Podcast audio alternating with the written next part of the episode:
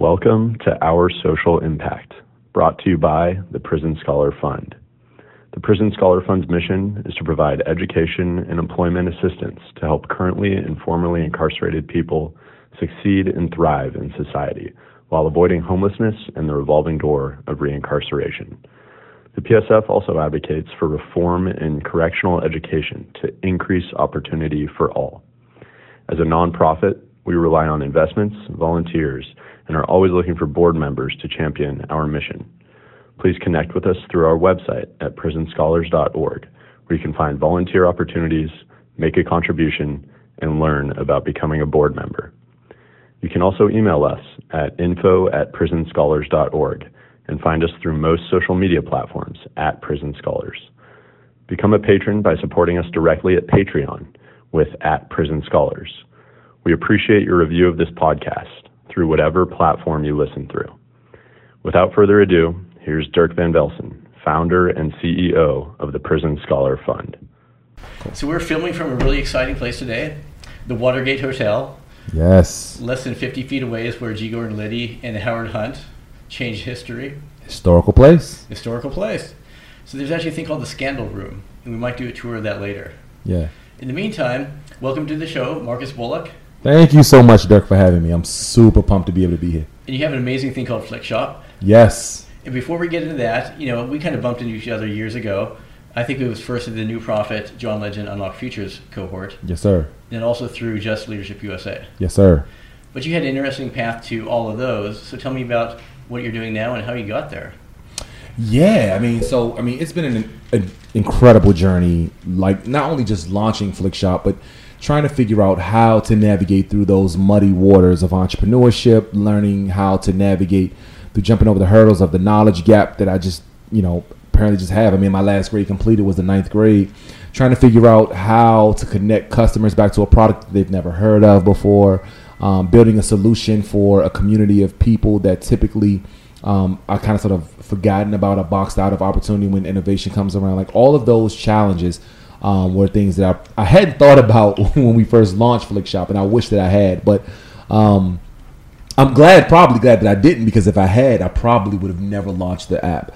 Um, it's been a tough journey along the uh, along the way, but uh, today I'm finally grateful to say that um, it's going well.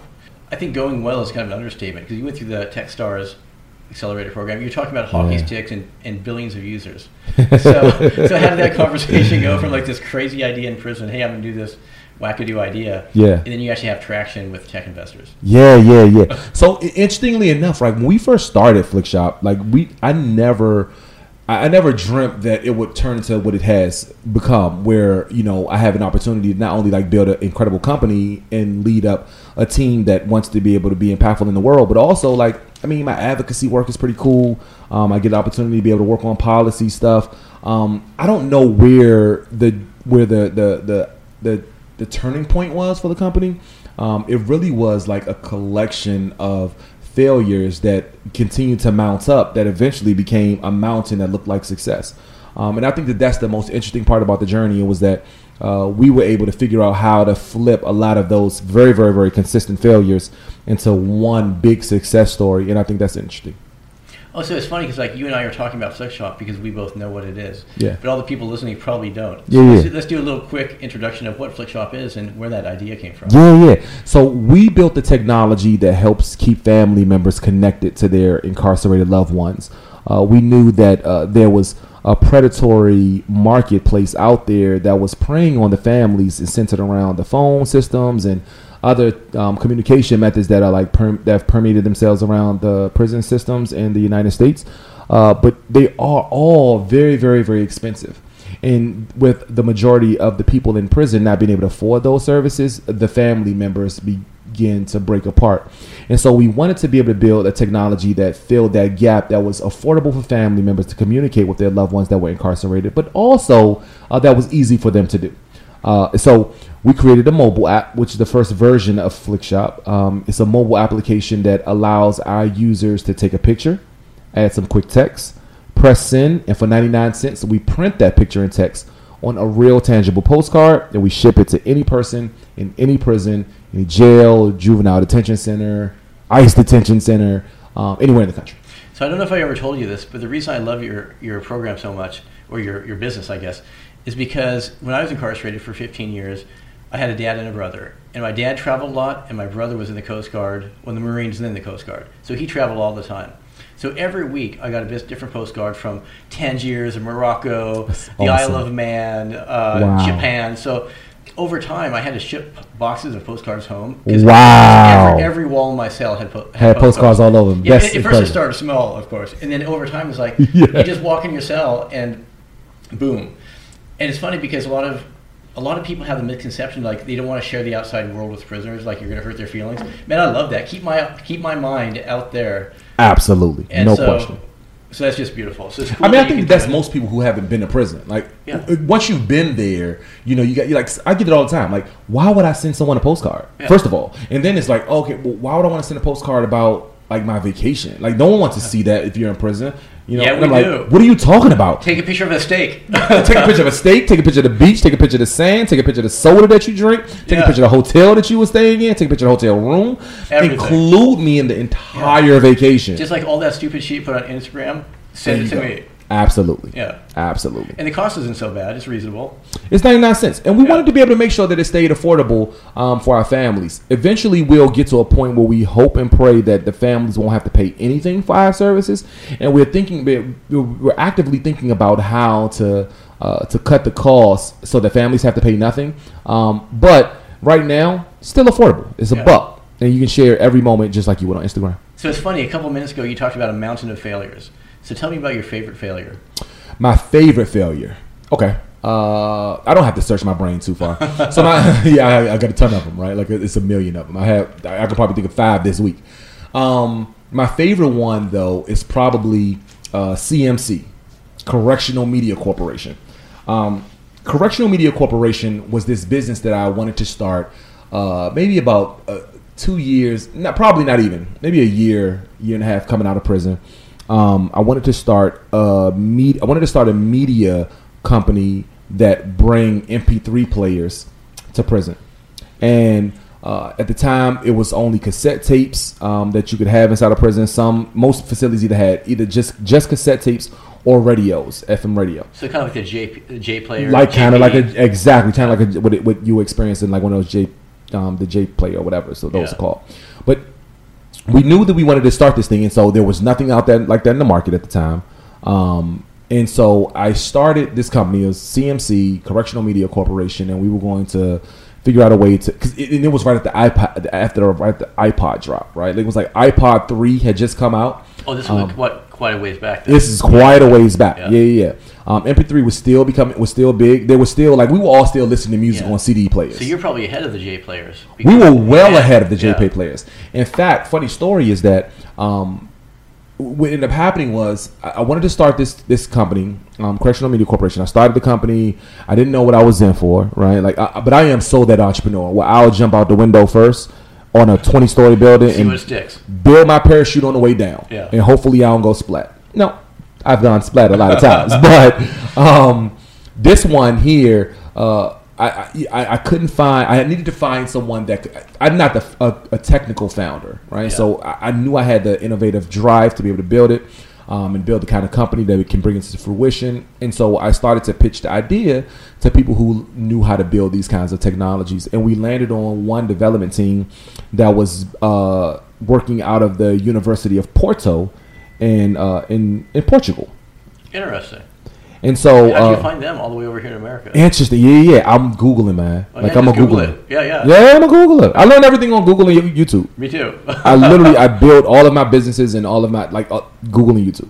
Yeah. And so, um, you know, I found this one team, and you know, I pinged them, and I'm, you know, we were going back and forth a little bit and talking a little bit about the product and what it is that we wanted to build, and they're like, hey, do you have some drawings and I had, you know, some prototype drawings that I, you know, that literally pen and paper drawings of some stuff that I wanted to have. And I typed out some technical specifications on how I thought that this MP3 player should work. It should be clear. It should, you know, be able to download music and not talk about the megabytes that it has, but just talk about the sound. I mean, the amount of songs that it can fit on side of a, a player. I, instead of it talking about um, the content that uh, the, the durability and the ruggedness of the the the the, the tech, not the hardware. We talked about the security of the hardware and what it meant to have a clear um, player and how it was going to re- eliminate and reduce or, or reduce uh, violence inside of the facilities and what that meant for them. And we had this huge thing.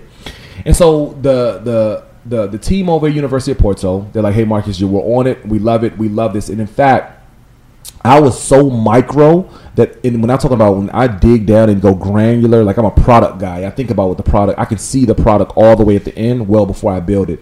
Um, that's how my brain works. I think about the use case. I build a profile in my head, like John Smith is going to be using this product, and this is what it's going to look like in his hand. He's typically going to use it in his left hand versus his right hand. So this is where we have to put the buttons to ensure that he the ergonomics of the device. Like I'm that so that guy. Yeah. And so uh, I, I was able to give this very very long description to um, uh, the team over there, University of Porto, and they're like, "All right, great. Like we can build this thing. Like, dude, you, I was given, I was so granular. Like I talked about the polymers that I wanted them to use when building the plastic for the You unit. just hand it over on a silver platter. All, all this. All you gotta do is build it, right? And so like, all right, great, let's build it. And so I'm like, all right, awesome. I'm gonna come over there and we're gonna build it together. So I flew over to Portugal. Um, I spent a, uh, I spent some time over in Portugal for a bit. Uh, it was interesting because I couldn't eat the food. I had no idea how to like, you know, us over here in America. You know, the arrogance that I had when I walk off the plane. I'm thinking that everyone spoke English. I'm like, why do you not speak English? Like, how, what do you mean you work in a hotel and you don't speak English? Right? Like the audacity of you, Yeah. right? Like so, so arrogant. Um, and so. Um, I couldn't eat the food. Like I'm like trying to order stuff. It's like broken Spanish. I'm trying to use my broken Spanish to you know order the food or what have You you. can say Banyo. it was lit literally Banyo was like the only thing that I felt confident. They were like they would just point. and naps, yes. Um, and so uh, you know we're touring the, the university. We're meeting these teams with the the graphics and design labs, and then the um, the hardware teams, and then talking about the logistical planning teams and uh, manufacturing teams, and we have all of this stuff that was really really going on. And so at the end of it. Um, I fly back to I fly back here to the states. I'm, I'm, in, I'm in my office. I can't wait for the proposal to come through. I'm ready to pull the trigger on it. Like already, didn't matter what the proposal said. I was ready to pull the trigger. Um, and then I get the proposal from the team, and they're like, "Hey, we can build this thing. In order for us to be able to get it to prototype, um, it's going to be 1.3 million euro." Changed everything. I'm like, "Oh, so I got." Two hundred and fifty dollars in my account. I don't know how we can get from two hundred and fifty to one point three million euro. Um, in fact, I don't even know how to do that currency conversion of euro to USD. Yeah. Right, like so, you know, I'm, that was an interesting time in my life, and That's a lot of math. right? It did, uh, and over time, it was like it, that project fizzled, and then I went to go like do something else with some manufacturers here at stateside in like Philadelphia, I think it was, where we met some folks and they wanted to build the project, and we continue to build out like this long game plan, business plan, and strategy. And then we never ended up building the the the, the player board. The interesting that happened along the journey is that while we were there, I went to go sell the product um, to DOC and BOP. Um, and they were like, you know, we can't, we'll never be able to put an MP3 player in our facilities. Like, this is just the most least secure thing that we could put in service, inside our facilities. So we, this will never happen. Um, Marcus, get out. And I'm like, oh man, like, let's think about if we would build a secure device. What if we did this? What if? Yeah. Two years later, JPay. JPay player. So how'd that happen? Like, how, what, like, did they have a different conversation at some level, or is it like the old boy network? Or You know, I think it's the good old boy network. I mean, if I'm being honest, right? Like, you know, let's keep it 100. I'm keep it 100 on your show, right? Yeah. I, I- this is it was the good old boy network. somebody knew They- somebody. some, they sent an email. They said, "Hey," look," and we had the they had the resources to be able to build to prototype that. to out. build product exactly. We could prototype it and test it. Yeah, because you already know right now that R and D is a cost. So somebody had to have a couple Huge million cost. bucks to build this prototype. Exactly. That was that 1.3 million euro was just to give me one device that I can put in my hand before it went to mass production. Yeah. Right? Like so they in order for them to not only be able to do the same thing, but also be able to create the network and produce it and then scale it across the, the, the country, um, there was some there were some things at play there that we didn't have. It's funny because like on the JP3 players, I had those, and they were so crappy. Like the first iterations, they would break every freaking week. The software would melt down, and so they were kind of they probably cheap and sleazy, cheap and sleazy the R and D on it. So they came out with like the I'm sure. minimum minimum viable product. It worked. We bought it. And then over time, I think it got better. Yeah. But yeah, they uh, they got up up and running. Yeah, it's it's going to be interesting to see how things play out for us now that we have grown into this new company and we'll be able to kind of sort of test product out and and, and, and well not only with our just with the departments but with the family as well. Yeah, so that's yeah, now you now you're not trying to bring hardware in. You're just kind of bringing in a postcard. exactly. So that's yeah. a whole lot easier. Yeah, but it's one of my failures. I mean, we like we like I spent a ton of money. Like you can only like just the just the just the traveling costs of going you know to, to Portugal, right? Like it, it was at a time when I had a minimum wage job, right? And I it literally I would invest. I literally invested like my entire check just in a flight, And and you're then hundred percent. oh, I'm all in. Yeah. Yeah. I'm all in. And I invested my next entire check just on a hotel. Building that parachute on the way down. Barely parachute on the way down. Yeah. well, Uh, well, let's back it up again. Like, how long were you in prison? What for, if you're comfortable talking about Yeah, it? And in what years? So I got locked up in 1996. Um, I was 15 years old. It was about a, a, a week, a week or two after my 15th birthday. Juvenile offender. Yep. Um, they certified me as an adult. Okay, pulled you over.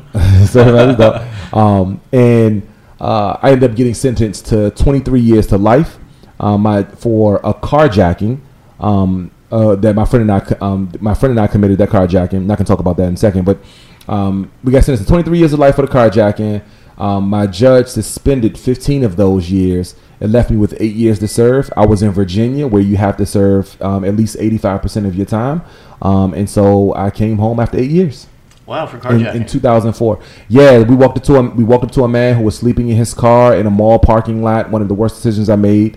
Uh, we tapped on the, the, the window with a gun, uh, asked for his keys.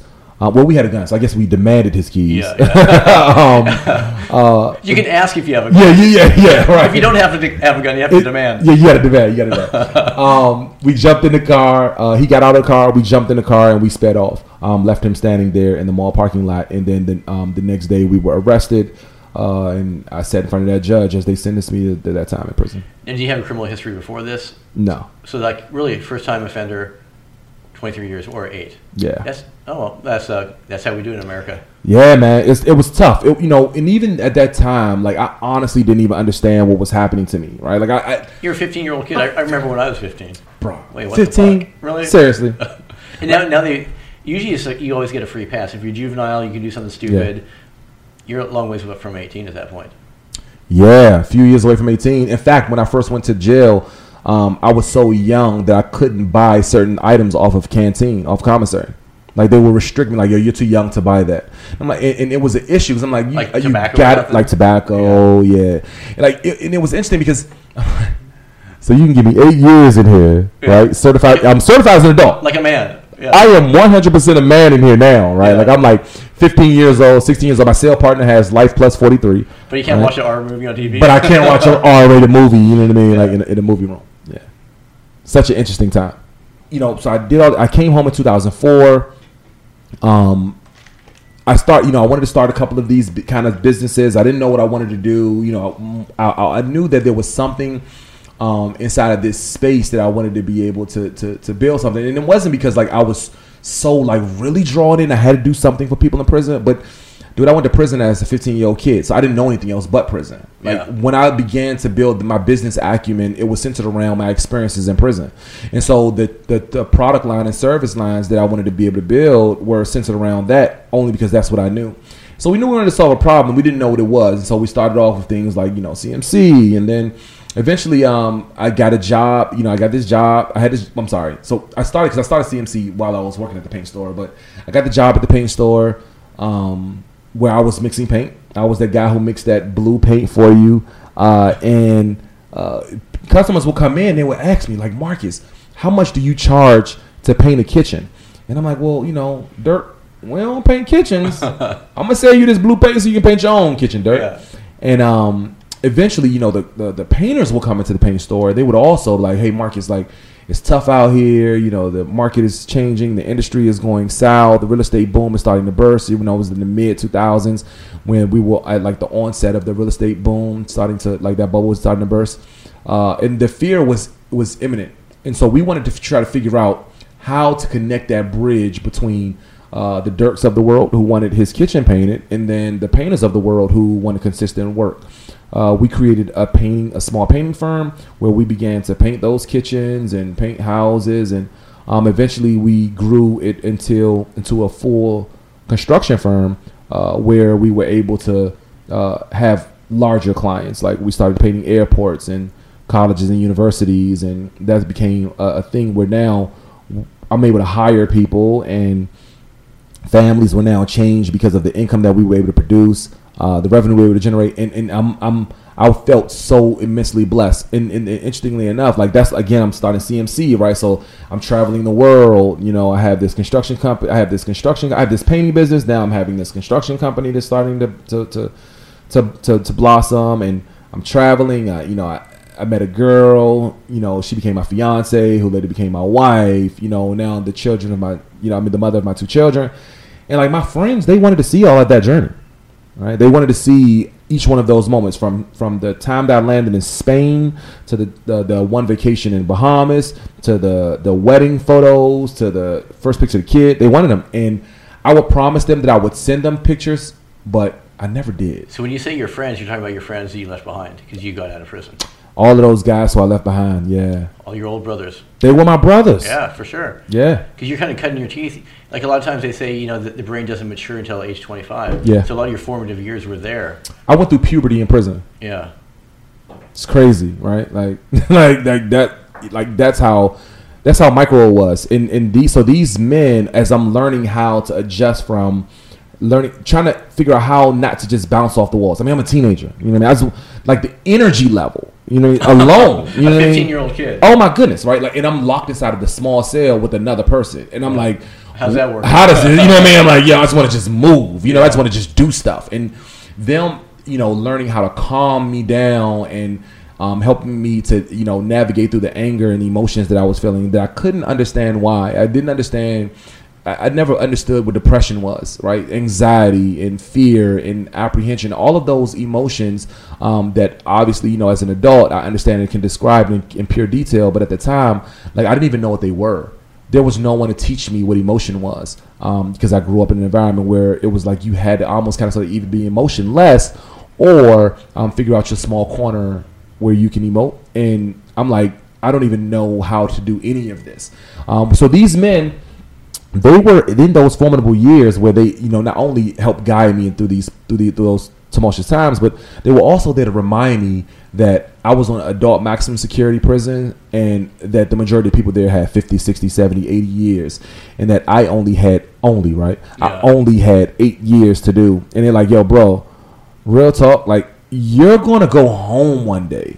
Yep. You know what I mean? Like you're going to you, you walking around with this anger and the like I understand the depression. I understand that you know, but you wanted to fight somebody over a store box honey bun.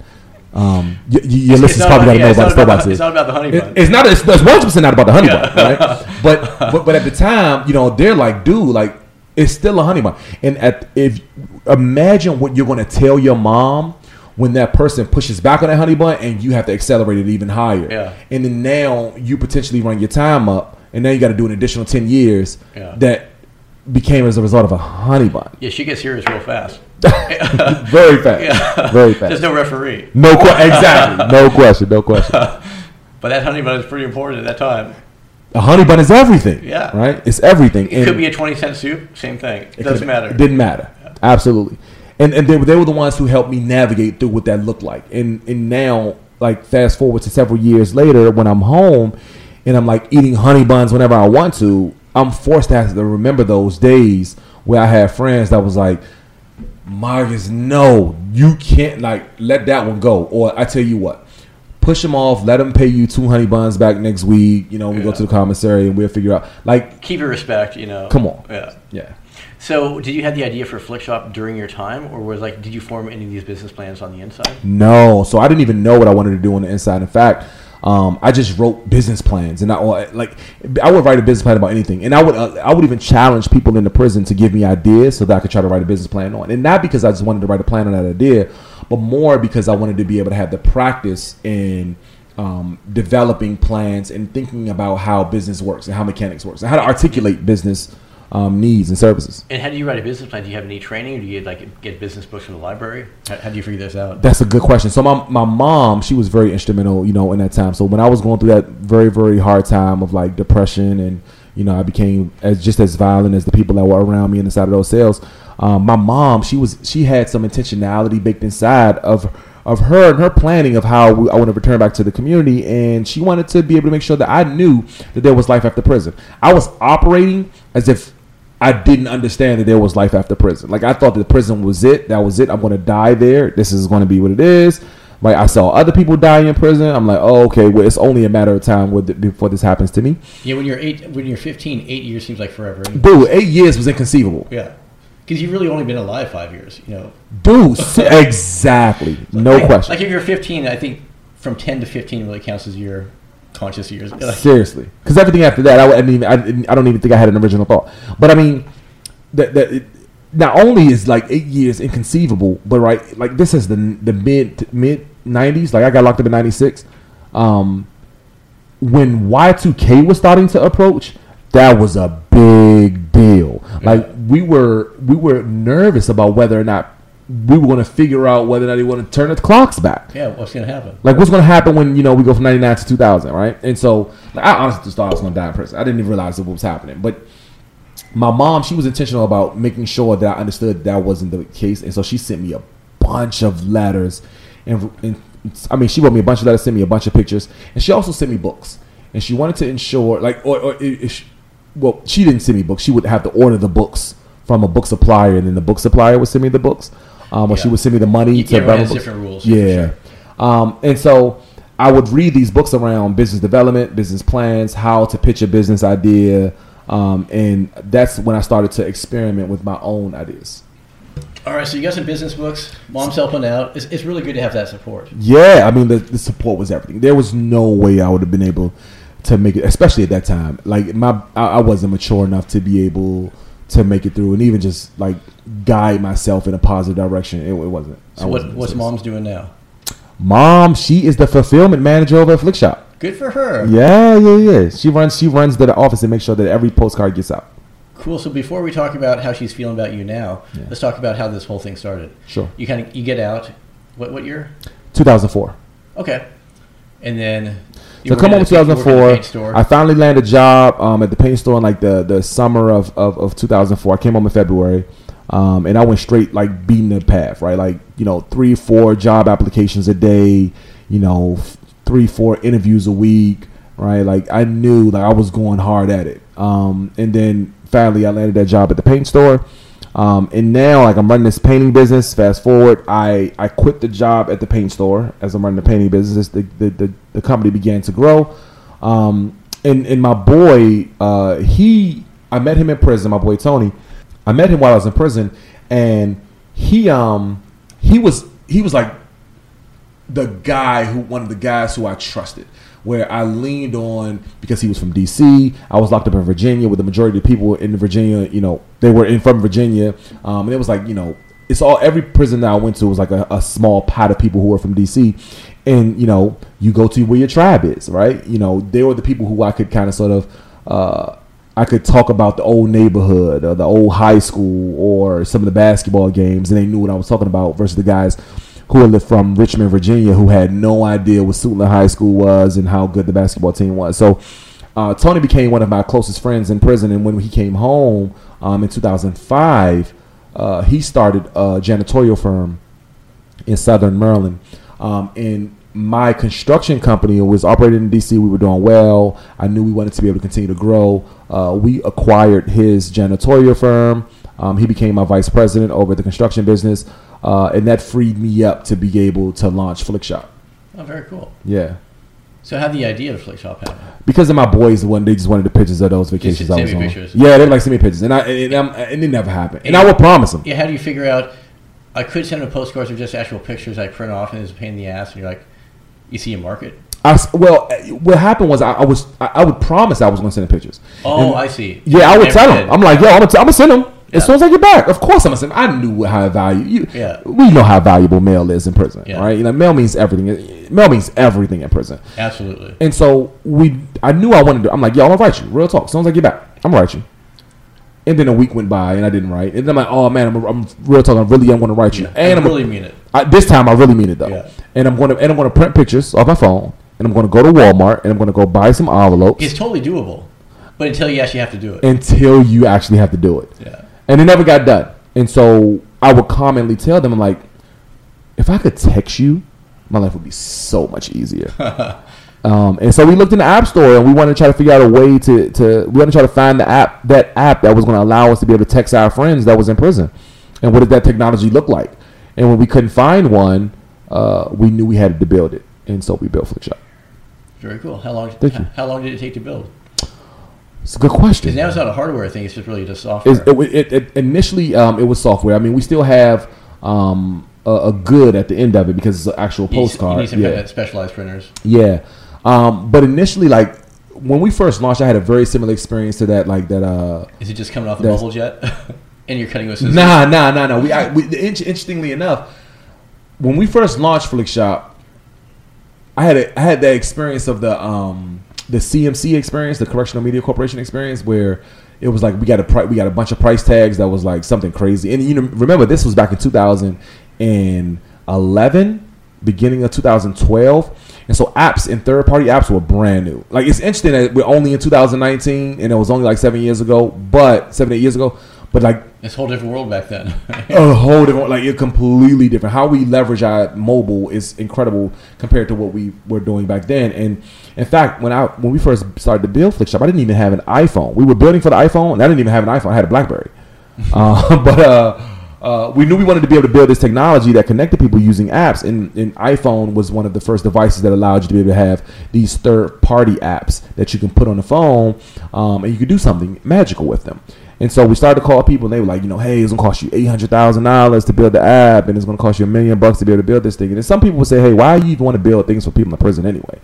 Um, and so, as you as you can imagine, none of them would have will ever touched our technology. Um, none of those, any of those people. But eventually, we landed on uh, a u a user experience designer that was at a firm that was working on some tech uh, that was excited about what it is that we were building. He helped us put together um, our first tech team, um, and we built our MVP. Very cool. Yeah, How no, long did that take? Uh, so from the time that I, I first called John until our launch, it, eh, not not quite a year. Okay. It was a little less than a year. and how many people were on the tech team? Uh, so we had uh, John, we had uh, two back-end developers, we had one web developer, and that was it. And then eventually we had um, someone else come in and do more designs for us because we began to build for Android, and we wanted to be able to have um, a, a platform that mirrored each other on all of the all of the the the the, the the channels that you would be able to leverage Flikshop, whether it be dot the dot com, you know, flikshop.com, iOS or Android. And so we had we, we, we brought in some other designers, but um, that was the original team. So, like like a lot of founders, you have the idea, you find the talent. Are you paying with equity? How do you get them on board? Good question. So yeah, I paid out of my pocket. It was interestingly enough. I mean, I was blessed. That's actually cheaper for you in the long run if you can pay for it. It was. It was. Yeah. I mean, I'm so grateful. I mean, I'm so grateful. I was blessed to, to be able to have um, a revenue generating uh, tool uh, during that time. Anyway, I had a construction company that allowed me To to, be able to invest back into that company, and so then I could just pay hours. Yeah, Um, because you could have lost thirty percent of your company real fast. I could have lost a, a huge percentage of, of my equity early before we even had a product. So you had the product, still 100% owner. Still 100 percent owner. Um, and then I, we I can opened imagine up. a lot of founders wish they were in your position. well, I mean, I don't. I, I, well done. I'm not. I'm not 100 percent owner now. Okay. Um, what I ended up doing, um, the, right after we started uh, the first part of development, I brought I brought in some of my family members, and I didn't bring it for investment capital, but I brought my family members in because I wanted them to have the opportunity to be able to be a part of. Uh, one, uh, a, a, a breaking of the generational uh, poverty cycle that a lot of people from my neighborhood came from. Uh, and then two, I wanted to give them access to possibility of just learning what it looks like to invest, be an equity investor inside of a company. Um, so I gave each one of those family members a very, very small percentage of the company for a small check, just so I can bring them along the journey. They will learn how to invest um, this way, and then potentially they can find the next um, companies that they that that that, mean, that are meaningful to them in their own personal um, lives. Uh, later on, we so I had the, my own revenue. We had a couple of dollars came in from the family members, and immediately after that, we were just raising out of revenue. We knew we had a product that we had to sell, and we had to sell a whole lot of it in order to be able to keep the company doors open. so do you have any institutional investors like We are, so- funding? And then also, what's your exit strategy? Are you just trying to Yeah, this thing question. forever? So uh, do we have inst- institutional investors? We do. Uh, so we are now a venture-backed company. Uh, our first major investor, institutional investor, was uh, the TechStars Business Accelerator. Nice. Um, that was Oh, was it huge for us. TechStars, or their do they have partners that do it? How, and how does TechStars work for the people that haven't done it? Oh, that's all. That's a good question. So TechStars is a business accelerator. It's uh, I like to call it the Harvard MBA program on steroids.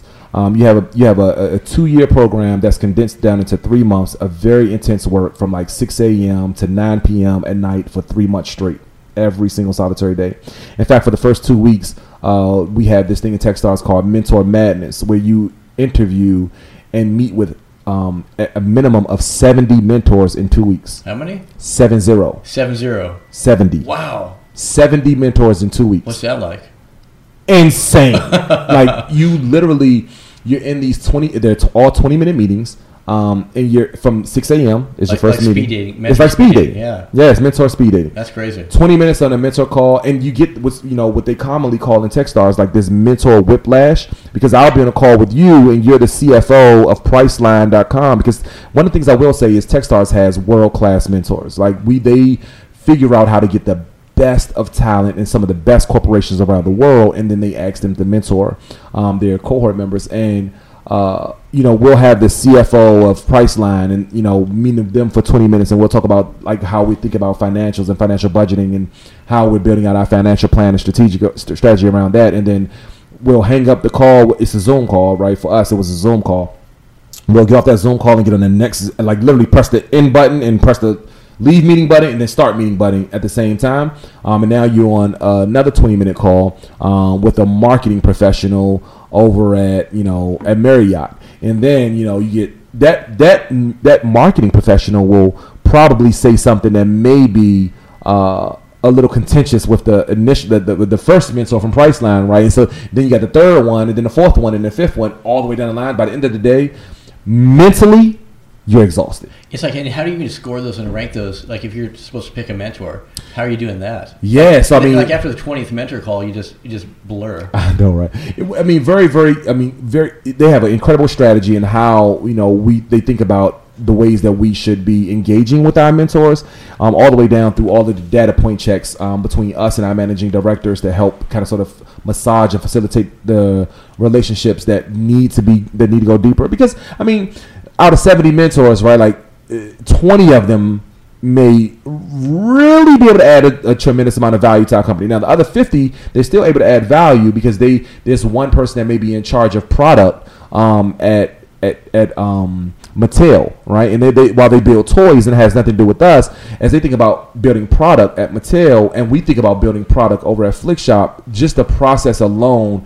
may have added value in that 20 minute conversation. Like, hey, how do you guys think about um, strategizing for product and product delivery or product launch, right? And so we have those mentor calls, but out of those 70, like I said, 20 of them would be good ones, and then I mean not good ones, but ones that are that have alignment with our business, and we think that we can go deeper with them, um, and then we try to go deeper. And then how many do you walk away with? Just one? Three. Three. Okay. Yeah, Maybe product operations. three tops. finance. So they they suggest Techstar suggests like one or two, but three tops, and we walked away with three. And then, so when did this happen in relation to? So I bumped in, into you in the Just Leadership. Yeah, No, no. Uh, At- at- Unlock at Unlock Futures Futures first, yeah. That was back in 2017. yeah. Was Techstars after that? Techstars was immediately after that. so, right after you got to Unlock Futures, and, and like maybe you talked about the progression. How did you get in, Yeah. involved in any of these programs? So um, the Unlock Futures Accelerator program came right after, like came right before Techstars. Techstars came right after Unlock Futures. In, in fact, you know, I, that, one of the things I was excited about telling John um, earlier today when we were sitting in the room with John Legend this morning, um, I was excited to talk to him about what it meant for us to have them invest in us and be uh, the one that validated our business model and added credibility to the company. A lot of legitimacy there. Oh my Yeah. goodness, it was crazy. Like it was the like it was up because I think we were five years in by that time, and yeah, what was your traction up to that point? Just uh, we were scrambling. We were scrambling, and not like for a business, but we were trying to figure out how because we just undercapitalized, Yeah. right? So trying how to figure out how to grow a scale, how to grow a scaling business without revenue. I mean, without without investment. Yeah.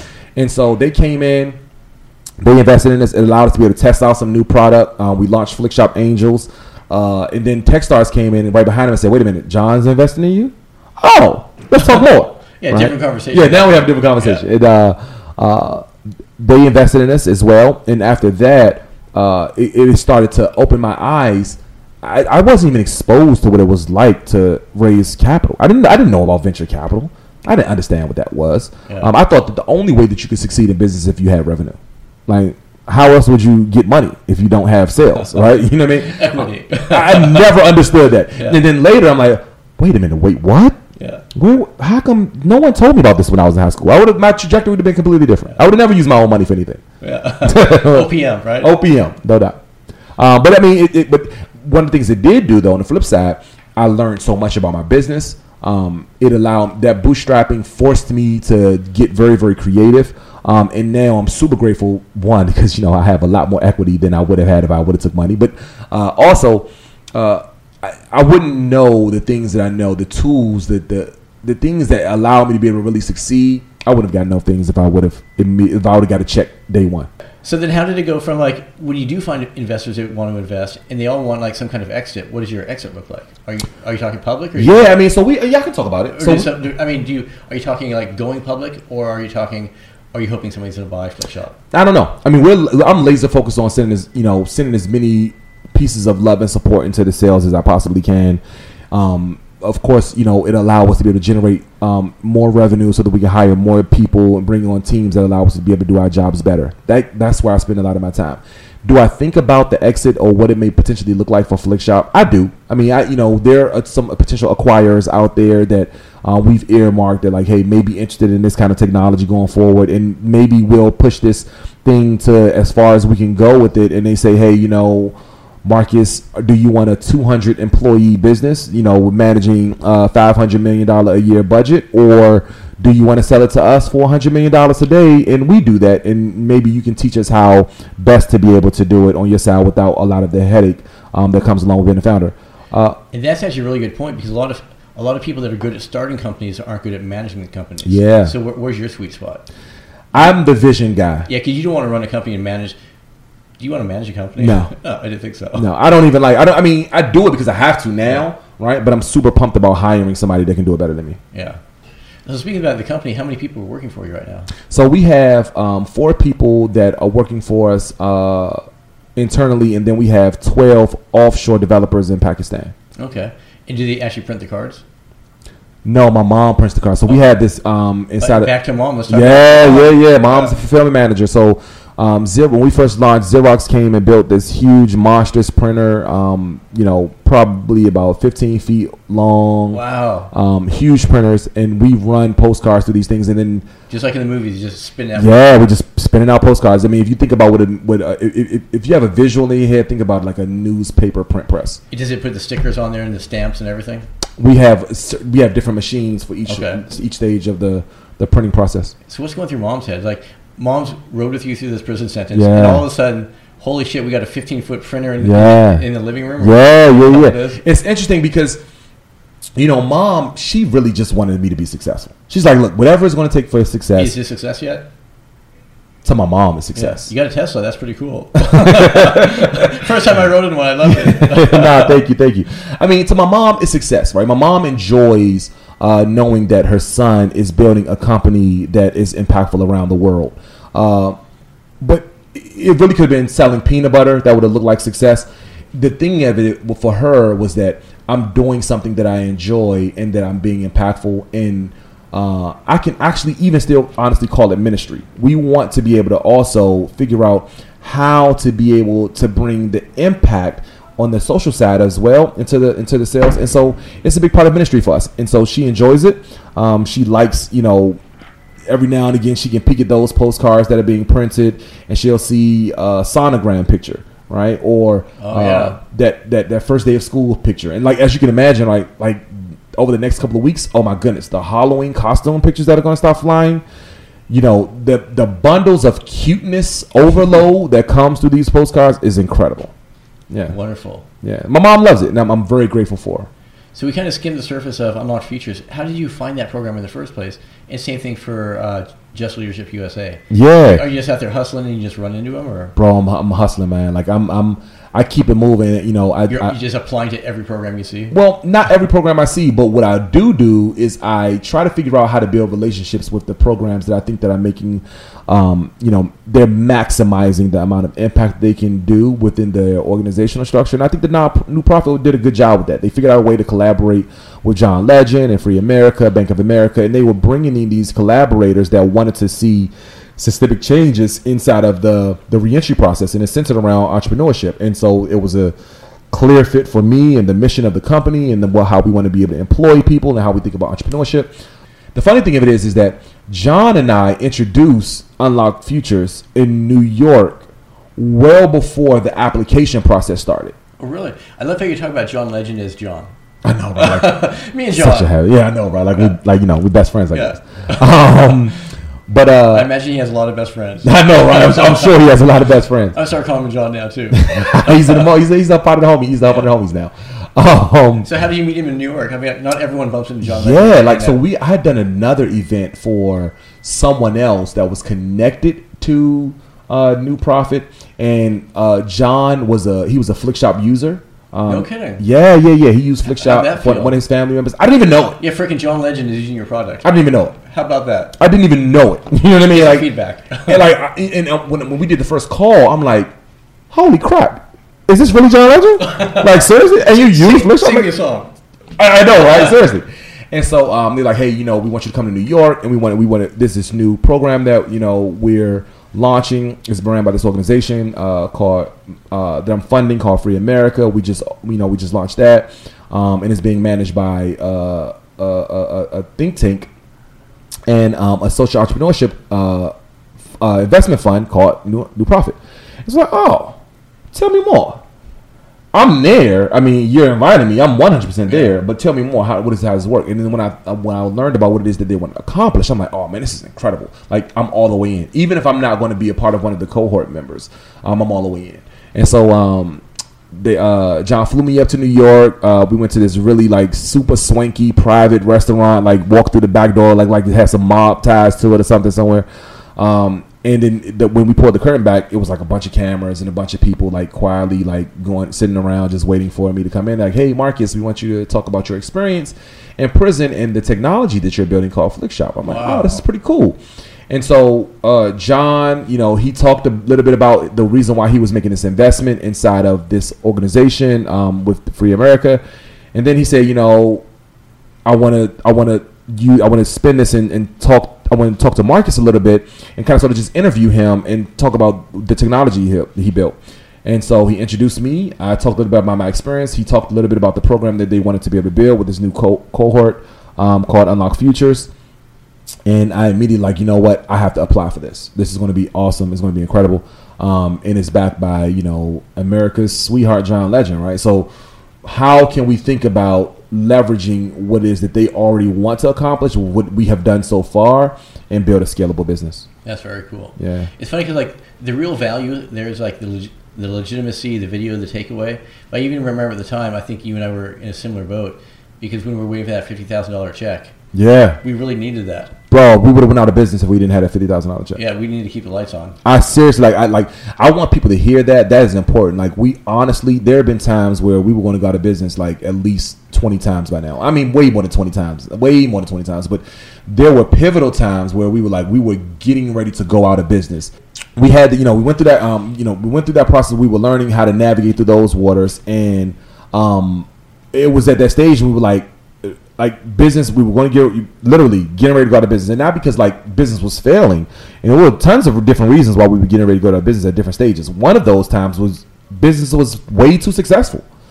And it was interesting because we were sending too many postcards the preceding week i mean the the the, the, ne- the next week where the preceding week we, we if we sent 1500 flikshop postcards one week and the week prior we sent a thousand we only had to capture the revenue for the thousand we had You got a cash flow problem. we got a cash flow problem. You know what I mean? And so like the like it, it can continue to continue to spend. And when I didn't have enough revenue that was being generated out of the construction company to fuel this growth, we knew we had to raise cash. And then in in walks John Legend into a room saying, "I'm going to give you fifty thousand bucks." Save the day. Nice. I think that's when we connected too because like we were pretty tough, tough shape too. Yeah, we had to pay rent. We got to keep the lights on, pay internet, Seriously, pay the phone. I gotta eat. Yeah, I got right? You know what I mean? Like seriously, like there are things that had to have been paid for in our organizations, and I I mean, and, and I think one of the things I loved about the Unlock Futures cohort was that we were able to be honest and transparent with one another, and like throw the dirt on the table and talk about like, no, I'm in the same boat too. Like I'm, don't think that just because you see me in the newspaper, I'm a gazillion and I've already got it figured out, right? Like, no, I have no idea what I'm doing. it's all going to pieces. But I feel like if we can make this next turn, we will learn something and we will be sustainable enough to be able to get to the next milestone. Being around people that gave me that kind of vibe and that energy was incredible. So I'm so grateful for you all. So, kind of make the comparison between that program and Just Leadership USA. Yeah. How did you find that program, and what was your takeaway? Just Leadership USA came about. They they they sent me an invitation. Um, Oh, they it was- invited you. Yeah, they invited me. It was a couple of people, you know, Oh, well that was a part of the cohort that uh, previous cohorts that was like, hey, you know, you should really think about this open enrollment. I'm like, eh, I don't know, I don't know how I will be able to add value to the cohort and vice versa. And I, I just because I don't even know what it is. And so A- as, after going through that mentoring program where you're like screening mentors, exactly, your head's already there. I am like like I had just come out of these kinds of sort of you know so my brain was already in that space and you know we did it like every day eh, like not just but every single day for months on end and it was very very intense and so um you know I'm like eh, I don't know but uh you know it was a couple of people that um, I really respect in that that were uh, a part of just the just leadership uh team and I'm like you know maybe it's an opportunity that I should consider Check it out. yeah Networking's good. yeah, and I did, and and it was it was cool. It was great to be able to meet people. Um, if nothing else, to be able to meet people in a space that had us, you know, we were all mission aligned, and um, we all had some kind of criminal justice background. I mean, you know, criminal background. And when I when I met people that had like this kind of background that I had, and they all were working on freaking incredible things, and they were all like leaders in their own spaces in their own right it inspired me so much that I'm like, oh man, this was a great decision. So I know in our earlier sessions with uh, Just Leadership, kind of telling our story was an integral part of what they're teaching us. Yeah. And how, did that really work for you? Did you already have your story down, or did your story improve with them? You know, I honestly think that you know you can never like storytelling. I think is the is is I feel you know all entrepreneurs. You know, you're a media company first, and then you're whatever else that you do second. Now, I don't care what you do, right? Like if you sell these candies that are sitting on ta- on this on this office table that I- you know right here, you're a media company first, and you should be able to articulate why this mint is it tastes great and why it's better than a Brock's mint or why like you should be able to articulate this and and then figure out ways to be able to build content around this mint, right? And when I learned how the value of what storytelling was, then I, I learned I understood the importance that uh, JLUSA was placing on learning how to master storytelling. So at that stage, while I think I was a great storyteller, um, You tuned it up a little bit. I think it allowed me to have the opportunity to get the reps in that will make me better. Because especially when you're doing public speaking or you're doing storytelling, it really is about the reps. So it's interesting. We actually lost you towards the end of the program. Yeah. So what happened there? So it's an interesting thing to happen. Um, you know, I It's, had almost, it's almost ironic, right? Yeah, yeah, yeah, yeah, yeah. You know, look, I, I love what Just Leadership is doing. I love um, the mission of the organization. I'm super grateful that they invest in leaders that the way that they do.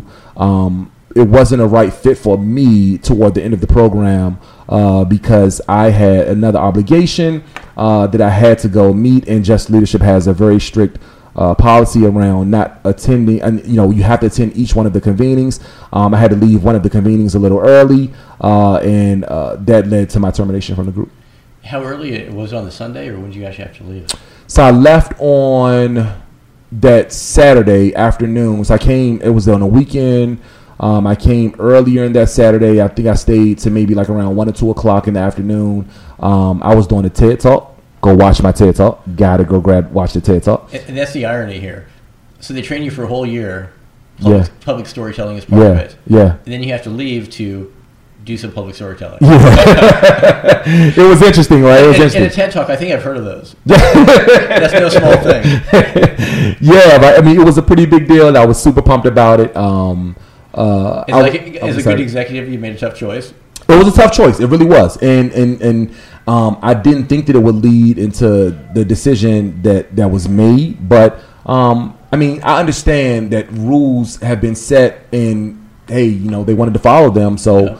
We, um, I, you know, I, I had to choose between doing a TED and going to. You a, got, yeah, you got to be accountable. Yeah, I we all, mean- we all agreed. Seriously, I Yeah. used I signed, you know what I mean, and said I would be willing to do this, everyone, right? And then when the TED folks hit me and said, "Hey, Marcus, but we need you here, and we have to have you here," um, it was like, "Hey, either flexible. either like you can stay, you by all means stay with there with your cohort, and we can look for another we can look for another TED speaker, Yeah. right? you know what I mean? And so I had a Catch you on decision I had to make. Yeah, we'll catch you on the flip side, maybe.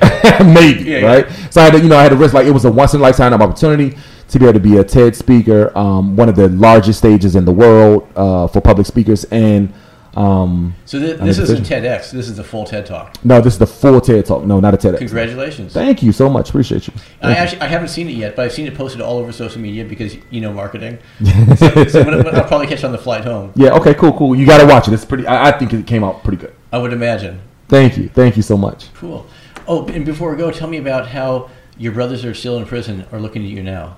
Because you run around the yard, Yeah, drinking man. coffee, talking about big ideas. Yeah. But you actually got out here and did it. and now you know we're blessed to be able to say we're the ones that connect them all look you know like I am- they're always like they have hope, like they can actually do it too, or what? I'm living in the cloud, dirt. Yeah. Like not only, and I can go deeper than that, right? Like not only are my best friends on the rec yards looking at me like, "Holy crap, Marcus did it!" Like we knew we he was going to do it, like, but But he actually but did he it. actually Yeah, did it, yeah. right? You know what I mean? And it's like, whoa, like.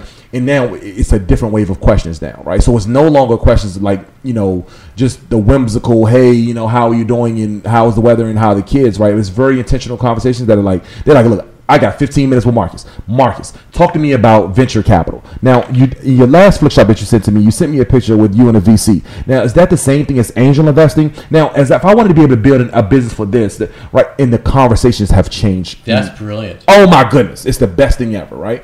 To be able to have my friends, You know where his head's at. they use terms like product market fit. you know what I mean? Like yo, you're in a housing unit, housing unit talking about product market fit. Like it's incredible. And so, um, yeah, I, I'm blessed to be able to say it. But but but even bigger than that, though, Dirk. This is the interesting thing. Not only are my best friends that are still in those sales that are going to come home and be wildly successful now because they have they've been exposed to what potential success looks like in the without selling drugs or without selling cars or without you know robbing someone like they they can now see it. They're like oh this is possible. This is not just a made for TV movie. Yeah. like I know Marcus I know personally that guy. yeah you know what I mean? Like he he sat in his cell with me and shared duplex cookies right? So we know Marcus but also like but my family members my friends, my closest friends that never did time in prison, the ones who like barely graduated from high school, maybe went on to college for like six months and then dropped out and trying to still try to figure out what they want to do, but don't quite know. They're looking at me like they're looking at themselves like they think that they're failures. They're like, man, I'm a failure. I like I can't amount. I haven't done it. I dropped out. I missed the opportunity. I missed my boat. I'm 30 years old and now I don't know what to do. And and then I come around and they know not to say that kind of nonsense to me because I'm like, so are you complaining? You, who's a failure? Yeah. Who's the bigger failure between the two of us, right? Now let's talk about how I overcame and with the tenacious spirit that you're going to have to have in order to be able to get to where you want to go. Having them walk away from those conversations and feeling like they can be winners or that they Yeah. are winners, Hundred percent real. Yeah, it's, it's it's incredible. I'm so grateful. that's so awesome. It's humbling. It's great to meet you. Great to know you. Dirk, thank you, Fuck bro. yeah. Likewise, man. Keep it up. Thank you, bro. Appreciate you. See, see what's next.